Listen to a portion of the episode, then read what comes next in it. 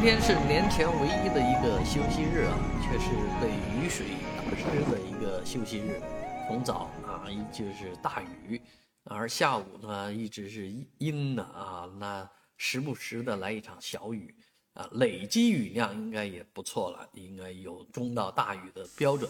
而明天呢，虽然很多人要上班啊，但是这个雨水却是添堵的一天啊，累积雨量会是。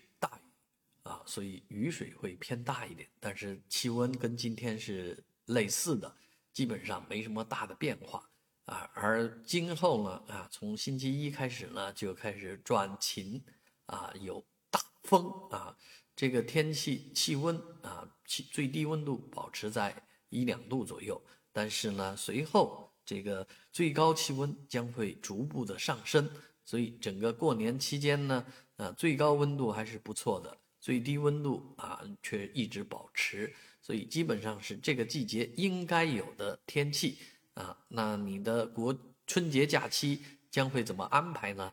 啊，准备去哪里玩呢？现在看一看全国各地啊，这个都不好走啊。往中东部地区都是雨雪，导致高铁都要停运，而飞往哈尔滨的机票已经很难求了啊。所以基本上周边转转吧。上海的春节假期应该是非常的精彩，有很多活动可值得去参与。